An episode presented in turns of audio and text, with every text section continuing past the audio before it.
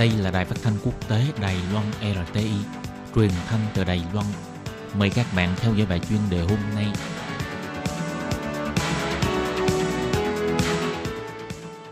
Thúy Anh xin kính chào quý vị và các bạn. Chào mừng các bạn cùng đến với bài chuyên đề ngày hôm nay. Chuyên đề hôm nay có chủ đề là Tổng thống Mỹ Donald Trump tố Bắc Kinh lợi dụng tình hình dịch bệnh để ảnh hưởng bầu cử của Mỹ. Quan hệ giữa Mỹ và Trung Quốc càng căng thẳng hơn. Và sau đây mời các bạn cùng lắng nghe nội dung chi tiết của bài chuyên đề ngày hôm nay. Cùng với sự lây lan nhanh chóng của dịch viêm phổi COVID-19, mối quan hệ giữa hai khối kinh tế lớn nhất thế giới là Mỹ và Trung Quốc càng lúc càng trở nên căng thẳng. Nhà Trắng còn cáo buộc Bắc Kinh là lợi dụng tình hình dịch bệnh để ảnh hưởng đến bầu cử của Mỹ. Đảng Cộng hòa thậm chí còn lấy việc công kích Trung Quốc làm phương hướng chủ đạo cho chiến lược tranh cử của mình. Móc nối giữa dịch bệnh và bầu cử có lẽ sẽ càng khiến cho mâu thuẫn giữa hai nước này trở nên càng đáng lo ngại hơn.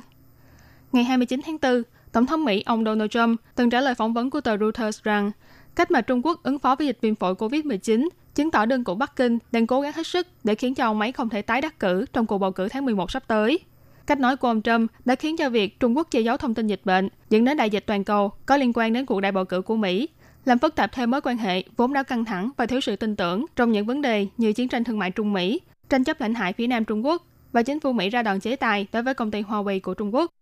David Willis, một phóng viên thường trực tại Bắc Mỹ của đài phát thanh BBC, phân tích rằng ông Trump đã cáo buộc Trung Quốc mưu đồ khiến cho ông ấy không thể tái đắc cử, là lời phê bình nghiêm khắc nhất của vị tổng thống này đối với Trung Quốc từ trước đến nay. Ông Trump nói, Trung Quốc trì hoãn việc phát cảnh báo ra toàn thế giới là hành động mang động cơ chính trị, mục đích là giúp nâng cao cơ hội đắc cử cho đối thủ của ông là Joe Biden, ứng cử viên tổng thống thuộc đảng Dân Chủ. Không những vậy, ngày 5 tháng 1, đài CNN của Mỹ cũng đưa tin chính phủ ông Trump đang soạn thảo một kế hoạch trường kỳ để chuẩn bị trừng phạt Trung Quốc từ nhiều phương diện khác nhau về việc đã cố tình che giấu thông tin dịch bệnh. Bài viết chỉ ra, Washington có thể sẽ thực hiện những biện pháp như là chế tài, xóa bỏ nghĩa vụ khoản vay của Mỹ và lập ra chính sách thương mại mới để nói rõ với Trung Quốc và các nước trên thế giới rằng ai mới là người phải chịu trách nhiệm trước cơn đại dịch toàn cầu này. Thế nhưng CNN phân tích rằng, Nhà Trắng hướng mũi tên về phía Trung Quốc, mục đích là để phân tán sự chú ý của người dân về sự thất sách trong việc dự báo và xử lý nguy cơ dịch bệnh của chính phủ ông Trump. Tin tức chỉ ra, ông Donald Trump đã xem nhẹ những cảnh báo từ đội ngũ của mình khi Trung Quốc bùng phát dịch viêm phổi COVID-19 vào đầu năm 2020. Khi đó, thành viên trong đội ngũ điều hành của ông đã cảnh báo rằng dịch bệnh này có khả năng lây lan nghiêm trọng tại Mỹ. Và đúng như lời cảnh báo, hiện tại nước Mỹ đã có hơn 1 triệu người nhiễm bệnh, với con số tử vong lên đến hơn 60.000 người.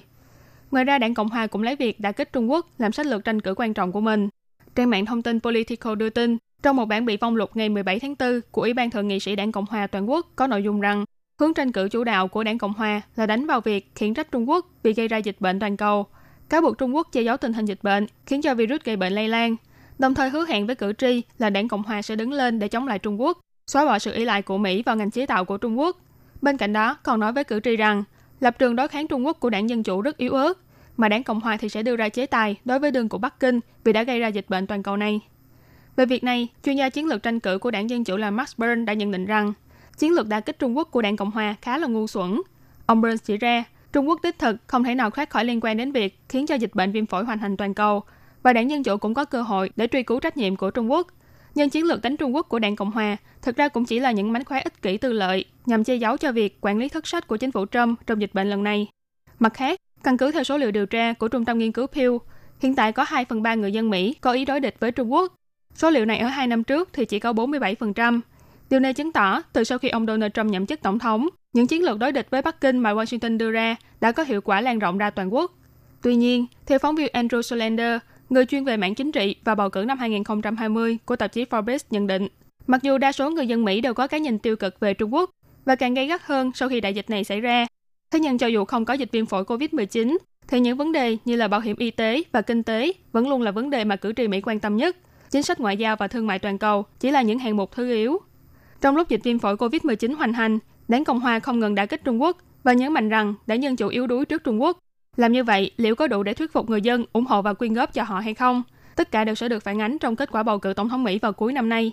Nhưng một điều dễ thấy là chính phủ ông Trump cố tình móc nối mâu thuẫn Trung Mỹ với đại bầu cử của Mỹ và còn tuyên bố sẽ chế tài Trung Quốc. Việc này e là đã càng làm cho mối quan hệ vốn đã gay gắt giữa Mỹ và Trung Quốc nay còn căng thẳng và phức tạp hơn.